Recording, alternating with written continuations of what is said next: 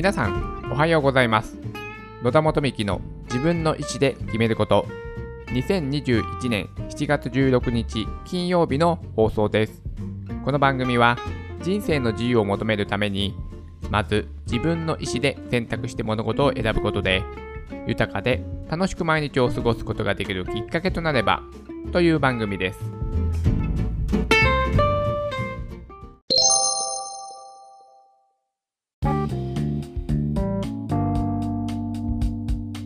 今日はお手伝いができる子は自己肯定感が高いについてお話をしたいと思います。子どもたちって今学習塾にね通ったりして子どもたちは子どもたちなりにとてもね忙しいスケジュールで生活をしています。そして親はですね共働き世帯が多くなっており、まあ、親は親もね忙しいこういったね日々を過ごしています。なのでその家の中の家事となるとまあその子どもたちにねお手伝いとしていろいろね体験任せてあげた方がこう発育発達、うん、に関してとてもいいね効果がある。ということは、まあ、自分たちの子供の頃のね体験談。私なんかねあのトイレ掃除トイレ掃除じゃないや。お風呂の掃除。これがねもうあの私の担当となってました。はいまあ、そんなね、お手伝いをすることによって、まあ、自分がその、まあ、家族の中で必要とされているとか、まあ、学校だとクラスの中にね、いろいろね、係っていうのがあったと思うんですけども、まあ、自分がね、そのね、なんでしょう、所属しているグループで、まあ、役に立っているなんていうことを感じられると、まあ、自己肯定感が高まっていきますよねっていうね、お話です。なので、まあ、親はね、忙しい。だから、子供たちに任すよりも、まあ、自分でやった方が早い。っていった考えになってしまい、子供たちも、まあ、自分たちもね、まあ、忙しいから、はい、お勉強でね、忙しいから、まあ、家事はね、あんまり積極的にやりたがらないとか、そういった、まあ、悪循環といいますかね、そういった、まあ、今の私たち現代人の、まあ、生活環境、そういったものが影響して、まあ、子どもたちが誰かの役に立っているというね、感じられる機会が、まあ、減っているんではないかなということをね、まあ、問題視されている方もいらっしゃいます。まあ、実際にはですね、子どもたちにね、どういったお手伝いをさせたらいいのかとかね、などういったね、意味、狙いというかね、ものを考えて子供たちにね、しっかりね、やらせてあげるってことが、まあ、大切なのかなっていうお話をね、まあ、少しさせてください。まずはですね、あの、任せるなんですよね。子供たちに、じゃあ、あなたのお手伝い、まあ、家族の一員としてのね、役割、これをね、やってくださいっていう風に、ね、やらせるときに、もう口を出さないでね、任せる。ここがね、非常に私はね、大きなポイントかと思います。私はですね、仕事で発達障害に関わる子どもたちの支援をしているのですが、まあ、私がね、所属している、まあ、その事業所の中でもですね、まあ、本当にね、口を出す人が多いんですよ。まずやらせればいいじゃんってね、私は思ってしまうんですけども、本当にね、もう、それはダメ、あれはダメとかね、それは危ないとかね、それはこうした方がいいとか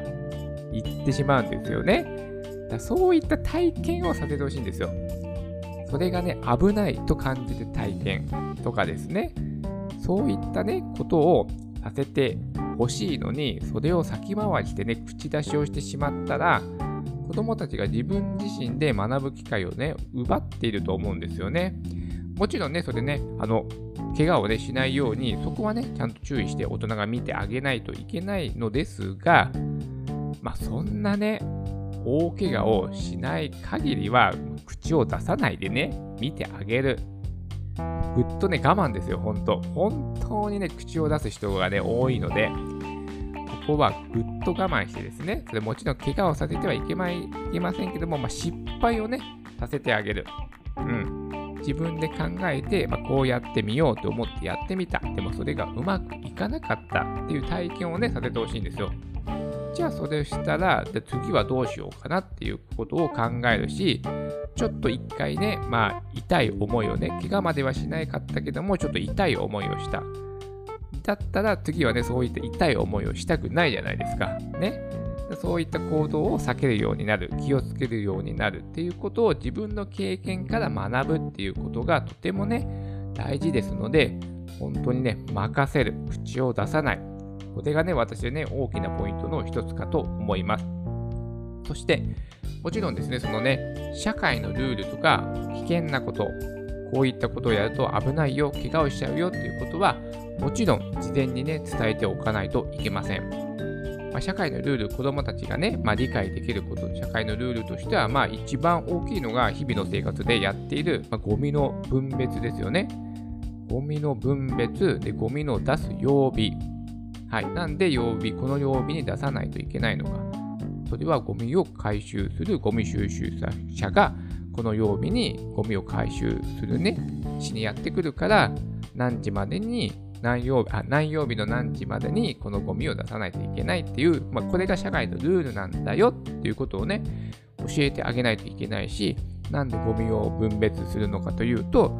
これはリサイクルするためですよね。で、なぜリサイクルするたしないといけないのかっていうのは、地球には限られた資源があるから、それがね、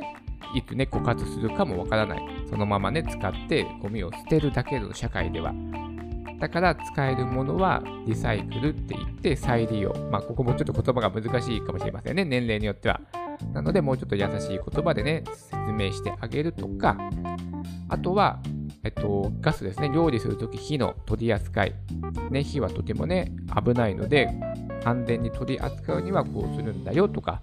あとは包丁とかハサミとか刃物がありますので、刃物もこういう風に使えば安全に使うことができるよ。でこういう使い方をすると危ないからやっちゃダメだよっていう危険なものとか社会のルールをちゃんとね、教えてあげる。でちゃんと教えてあげているからこそ、口を出さずに任せることができるということにね、つながりますよね。はい。だからこれもきっちりね、えー、教えてあげないといけない。で、最後はね、ここが一番大事です。はい。やっぱり感謝をね、伝えることですよね。お手伝いをしてくれて、ありがとう、助かったよ、お母さんとても助かった、お父さんとても助かったよっていうふうにね、感謝をね、伝えることです。ここでね、ちょっと似ているようで気をつけていただきたい言葉は、あの、褒めることなんですよね。あの、褒めることはもちろんすごく大事なことです。はい。ですも、このお手伝いの時に関しては、もう感謝。はい。やってくれてありがとう。感謝を伝える。ね、私たちね、夫婦関係とかもよくある話じゃないですか。ね、もう日々の家事が当たり前、やってくれるのが当たり前となってて、全然ね、感謝を言ってくれない。もちろんね、その感謝を言ってもらうためにやっているわけではないが、ね、当たり前になっている家事をやっているっていうことにたまには感謝してよっていうふうにね、思う、思われることってね、あると思います。これは大人も子供も一緒です。やってもらったことに対してはちゃんとありがとうっていうね、感謝を伝えることが大事。はい、大事です。ということですね。はい。今日はですね、お手伝いができる子は自己肯定感が高いっていうね、お話をさせていただきました。本当にね、私は子供と関わる現場に毎日いるんで、よく見る光景なんですよ。本当にね、口を出すんです、皆さん。本当に、もうね、口を出すので、もう本当我慢してほしい。見て、見守って、もう見守るですよ。見守る。これが大事です、子育ては。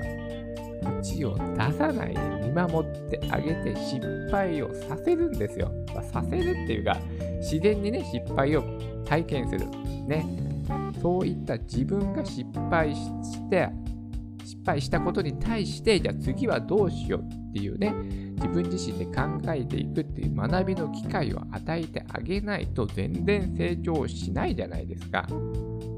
そして大人はよく言うんですよ。もう同じことを何回言ったらわかるのとか、ね、まだできないのとか、前はなんたらかんたらとかですね。そういった自分自身、自分たちが学べる機会を奪っているのに、なんかまだできないの？みたいな感じでね、言う人もいるんですよ。はい。ここはね、ほんと大人の方、環境がね、すごく大事ですから。もちろん大人もそうですけども、子供も大人も環境、どういう環境を提供してあげられるかっていうことがとても大事ですので、子供たちには大人がね、そのあれこれ口出ししないというね、環境をぜひね、提供してあげることが私はね、大事かなと思っております。はい、それでは今日も素敵な一日になりますように。